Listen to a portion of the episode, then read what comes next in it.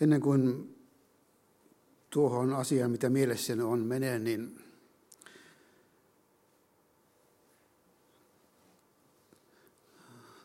kerron sellaisen asian, joka on mielessäni ollut, josta en ole päässyt ohitse, en yli, en ympäri, miten se nyt kuvaisi, joka jatkuvasti on ollut mielessäni, kun sen jälkeen kun Teijo pyysi, jossakin vaiheessa tuli mieleen, kun Teijo pyysi tilaisuuteen puhumaan asiasta.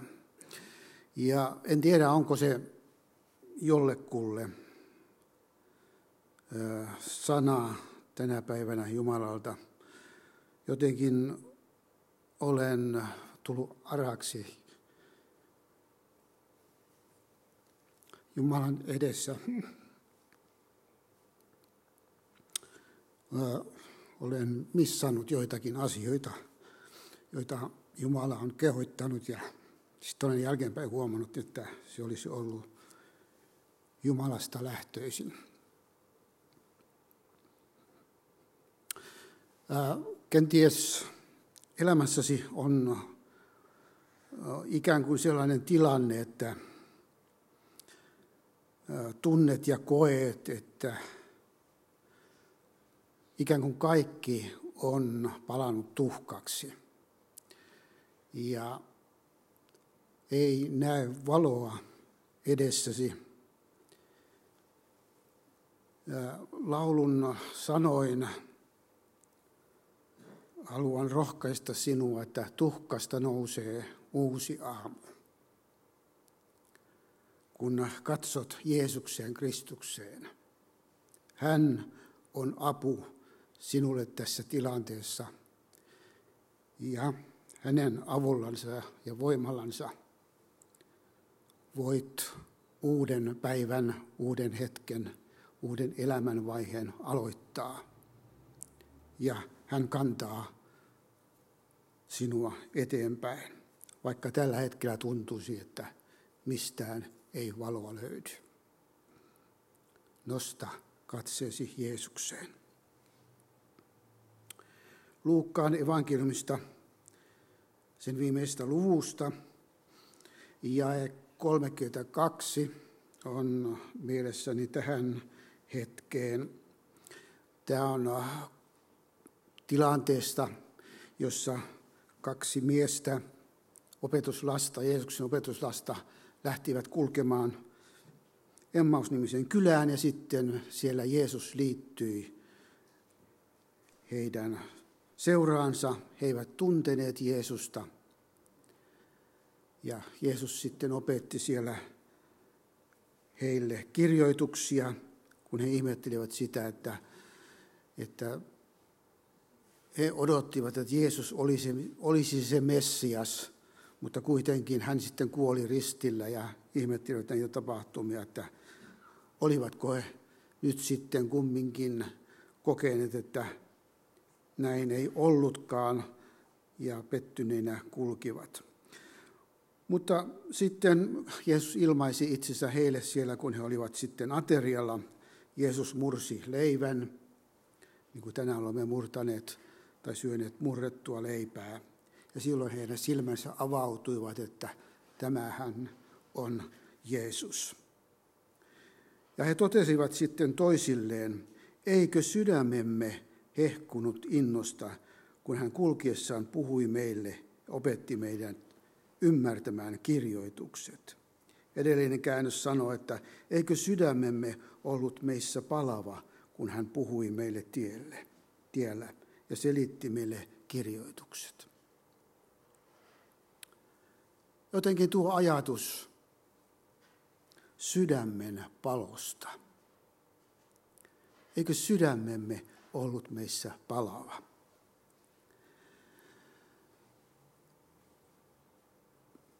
Joskus aikoja, siitä on jo jonkun verran, kun yleisestikin hengellisissä tilaisuuksissa – kuultiin ajatusta, että, että silloin Viipurin aikoina, nyt nykyinen sukupolvi on jo niin kaukana niistä Viipurin ajoista, että ei sellaista mieleyhtymää enää synny, että mitä se tarkoitti, kun silloin puhuttiin Viipurin ajoista.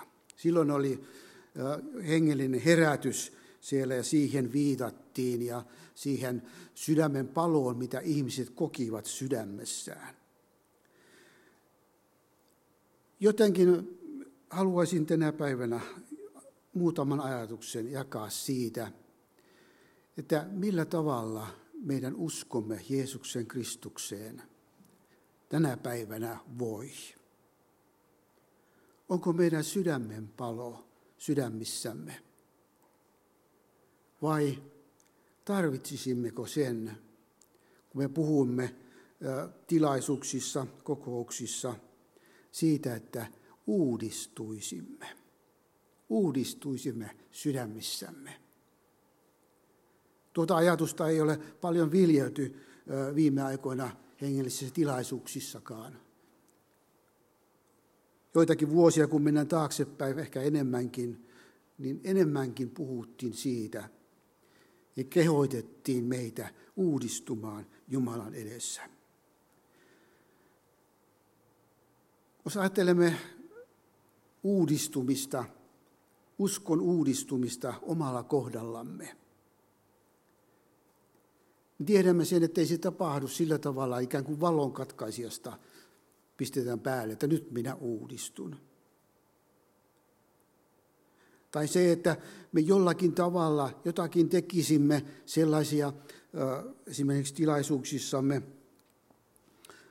asioita ulkonaisesti, jotka johtaisivat siihen, että me uudistuisimme uskossamme. Uudistuminen meidän sisimmässämme tapahtuu aina pyhän hengen kautta. Pyhä henki meidän sisimmässämme uudistaa todeksi sen rakkaussuhteen Jeesuksen kanssa. Ei se synny pumppaamalla. Me muistamme, miten siellä Elia, kun kokosi kansaa yhteen ja Paalin profeettoja yhteen, antoi heille luvan, että rukoilkaa te Paalia. Että jos hän vastaa tulella, niin hän on Jumala. Ja Paalin profeetat ja papit siellä huusivat Jumalan, Jumalansa puoleen. Raamattu kertoi, että he olivat ihan hurmoksissa. He huusivat yhä kovemmin ja kovemmin. He viiytelivät itseänsä, mutta ei vastausta, koska Baal ei ollut Jumala. Millä tällaisilla ulkonaisilla keinoilla me emme saa sitä aikaan sydämissämme. Se on pyhän hengen työ. Varmasti olemme myöskin kokeneet omassa elämässämme sellaisia aikoja tai tilanteita, joissakin hetkissä, kun olemme olleet, me olemme kokeneet ikään kuin sellaisena väkevänä voimana pyhän hengen ilmapiirin läsnäolon. Se on ollut ikään kuin sellainen, että voisimme ikään kuin käsin tarttua siihen. Me tunnemme sen, me koemme sen. Ja niissä tilanteissa me olemme kokeneet myöskin sitä, että pyhä henki on uudistanut meitä, meidän uskoamme. Pyhän hengen ilmapiiri on tällainen uudistava ilmapiiri. Sellaista minä kaipaan, odotan, että saisimme uudelleen uudelleen kokea tällaista ilmapiiriä keskuudessamme. Että Jumalan pyhä henki saa meitä uudistaa ja uudelleen ja uudelleen. Tiitus kirjeestä kolmannesta luvusta joitakin raamatun jakeita luen tässä, jotka ovat hyvin tuttuja jakeita meille itse kullekin.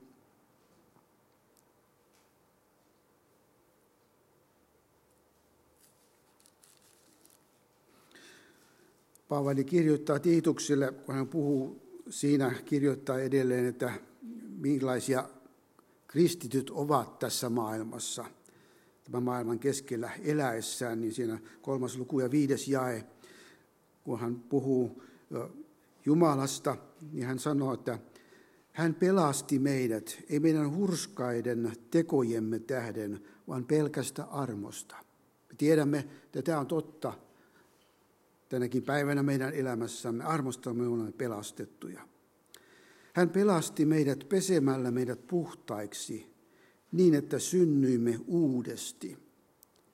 Koimme tuon uudesti syntymisen peson Jumalan sanan ja pyhän hengen vaikutuksesta. Ja pyhä henki uudisti meidät. Pyhä henki uudisti meidät. Jumala haluaa, että me koemme omassa elämässämme uudelleen ja uudelleen pyhän hengen uudistuksen. Sillä tavalla, että meidän mielemme muuttuu. Ja se voi tapahtua ainoastaan pyhän hengen vaikutuksesta. Sellainen syvällinen, pysyvä muutos meidän sisimmässämme, sen saa aikaan vain Jumalan pyhä henki. Me emme voi itse itseämme muuttaa niin, että se olisi pysyvää meidän elämässämme. Kyllä me voimme jotakin tehdä, mutta taas toteamme sitten sen, että ei tästä tullutkaan mitään. Mutta kun Jumalan pyhä henki koskettaa, silloin me koemme todellisen muuttumisen. Sellaisen, joka meidän elämässämme jää pysyväksi. Roomalaisille Huomatkaa nämä raamatun kohdat, ja mitkä luen. Nämä on kaikki kirjoitettu Jumalan uskoville, seurakunnille, seurakunnassa oleville uskoville. Roomalaiskirja 12 ja 2 Paavali kirjoittaa, älkää mukautuko tämän maailman menoon, vaan muuttukaa, uudistukaa mieleltänne niin että osaatte arvioida, mikä on Jumalan tahto, mikä on hyvää, hänen mielensä mukaista ja täydellistä. Paavali kehoitti Rooman uskovia. Niin kuin tänä päivänä minä kehoitan meitä, uuden kaupungin uskovia. Uudistukaa mieleltänne. tuo pyhän hengen uudistava työ meidän elämässämme, se on ainoa tehokkaasti varjeleva asia meidän elämässämme, joka voi pidättää meidät lankeamasta jälleen tämän maailman ajatteluun. Tuossa Teijo viittasi, minkälaista aikaa me elämme Suomenkin keskellä. Olemme ikään kuin Sodomman henki on niin kuin vallannut kansamme ja maamme. Ja Jumalan pyhä henki, sen uudistava voima on ainoa voima, joka voi pitää meidät erossa tästä tämän maailman hengestä. Uudistuminen tapahtuu nauttimalla Jumalan sanaa. Tämä Jumalan sana, joka keskellämme on. Se on sitä hengen ravintoa,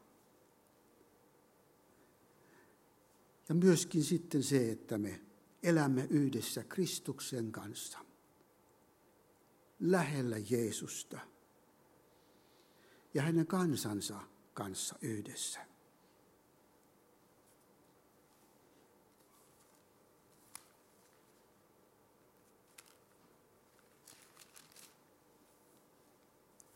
Efesolaiskirjettä, neljäs luku. Sama ajatus ja samat asiat Paavali kirjoittaa Efesolaisille. 23. ja 4. luku. U- Siinä hän puhuu edellä tuota noin, niin siitä vanhasta elämästä, tämän maailman mukaisesta elämästä. Luotaan vielä 22. jae siihen asia yhteyden vuoksi. Teidän tulee panna pois vanha ihmisenne, jonka mukaan te ennen vaelsitte, joka turmelee itsensä petollisia himoja seuraten ja uudistua mielenne hengeltä. uudistua mielenne hengeltä. Ennen näitä ajatuksia Paavali hyvin voimakkaasti ilmaisee, kun hän painottaa näitä asioita.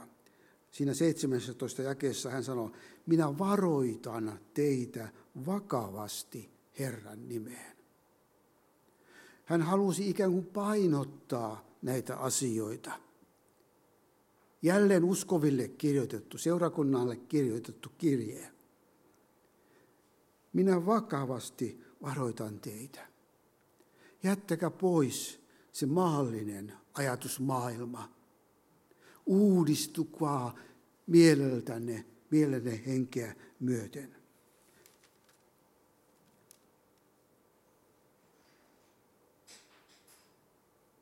Joka Jumalan tahdon mukaista elämää haluaa elää.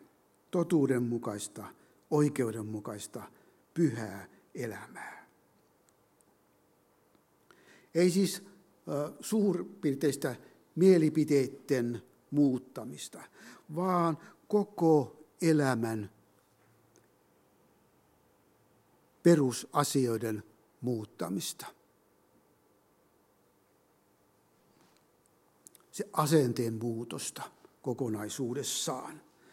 Että koko minun mieleni muuttuu. Mieli on ihmisen, täällä ikään kuin tällainen tyyssija, ja se ohjaa meidän käyttäytymistämme.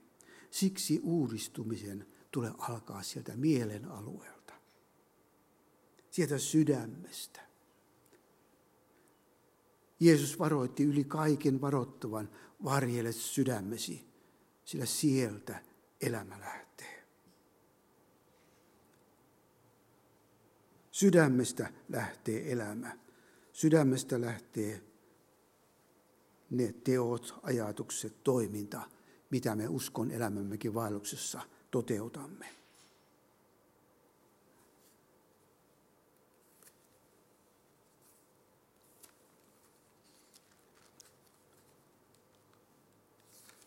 Toisesta korintolaiskirjeestä, neljännestä luvusta.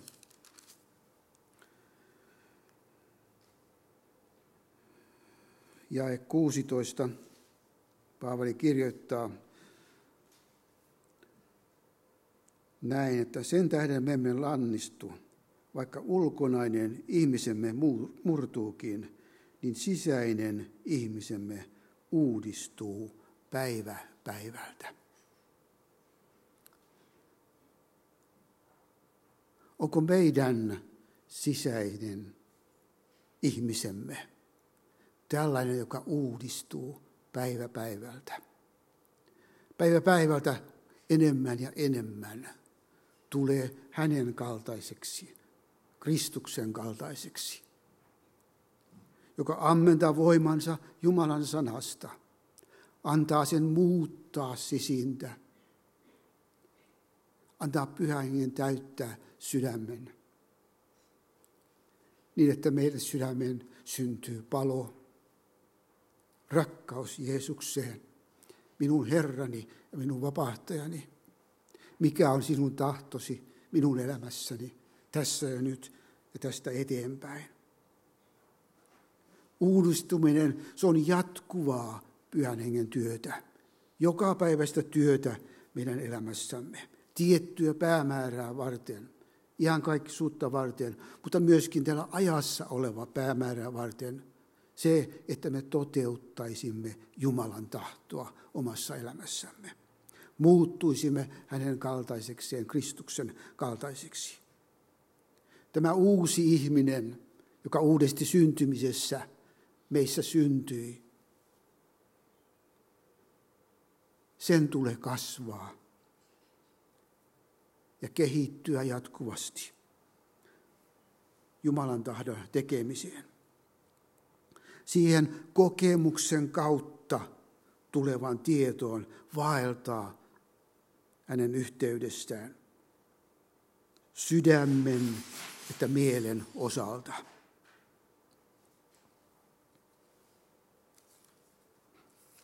Kolossalaiskirjeestä kolmannesta luvusta ja kymmenen.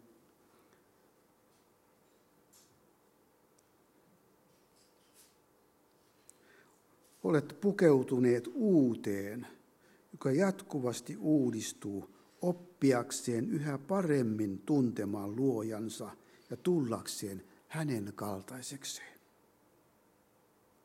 Jatkuvasti uudistuu oppiakseen yhä paremmin tuntemaan. Saako meidän sydämessämme tapahtua jatkuvasti tätä uudistusta, että yhä enemmän ja enemmän opimme tuntemaan meidän Jumalamme, meidän vapahtajamme Jeesusta ja toteuttamaan hänen tahtoansa, voidaksemme, tullaksemme hänen kaltaisikseen. Jos meidän sisimmässämme on jano, jano kokea tätä, niin se tapahtuu. Niin kuin psalmin tekijä runoilee, että sinua minun sieluni janoaa, elävä Jumala. Niin kuin peura halajaa vesipurolle, niin minun sieluni janoaa sinua Jumala. Mutta jos meidän sydämemme on täynnä kaikenlaista sellaista asiaa, tämä on ajattelua, ne täyttävät meidän mielemme, ajatusmaailmaamme, meidän sydämemme, ne toiminnat. Niin kuinka Jumala pääsee meitä täyttämään hengellänsä? Hesekelin kirjassa kerrotaan ensinnä Hesekelin kutsumuksesta, kun Jumala kutsui hänet profeetaksi, profeetan tehtävään ja ennustamaan Israelin kansasta. Niin siellä toisessa luvussa kesä kaksi kerrotaan, tai Hesekiel kertoo, että minuun tuli henki, kun hän puhui minulle, kun Jumala puhui hänelle. Häneen tuli henki, Jumalan henki tuli häneen. Sitten myöhemmin kerrotaan kolmannessa seitsemässä luvussa jälleen yhdestä ennustuksesta, kun Jumala vei hänet katsomaan laaksoa, joka oli täynnä kuolleiden luita. Ehesekiltä kysyttiin, että voiko näistä tulla eläviä. Hän diplomaattisesti vastasi, että sinä sen tiedät.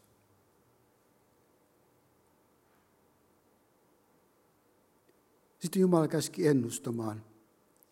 Ja siellä tapahtui, että siellä luut lähenivät toisiansa. Tuli jännettä niiden päälle, tuli lihaa niiden päälle, mutta henkeä niissä ei ole tullut, ollut. Sitten Jumala jälleen kehotti, että sanon näille, että tule henki näihin. Ja Hesekiel ennusti ja henki tuli ja ne nousivat eloon. Sitten Jumala sanoi, että samalla tavalla minä panen teihin henkeni. Vaikka me kokisimme, että me olemme kuivia luita, kuolleita. Mutta jos me janoamme, Herra, kosketa minua, täytä minut, uudista minut niin me saamme kokea sen, että Jumalan henki täyttää meidät. Meihin tulee henki. Ja me saamme toteuttaa Jumalan tahtoa. Jumalan henki on sellainen väkevä, voimallinen virta. Se on kuin virta, kun Jesaja kirjoittaa, jota Herran henki ajaa eteenpäin. Se menee menee ja toimii ja täyttää sen tehtävän, mikä sille on annettu. Se tekee eläväksi. Mutta se, että onko meidän sisimmässämme jano tähän. Saako Jumala uudistaa sillä tavalla meitä, että me voisimme janota omalla kohdallamme tuota todellisuutta niin että niin kuin Emmauksen tien kulkijat kokivat, että eikö sydämemme ollut meissä palava. Onko sinun sydämesi palava? Onko minun sydämeni palava? Tätä rukoilen, että voisin Herran edessä olla samalla palolla, kun ajattelemme oma uskon elämäämme taaksepäin.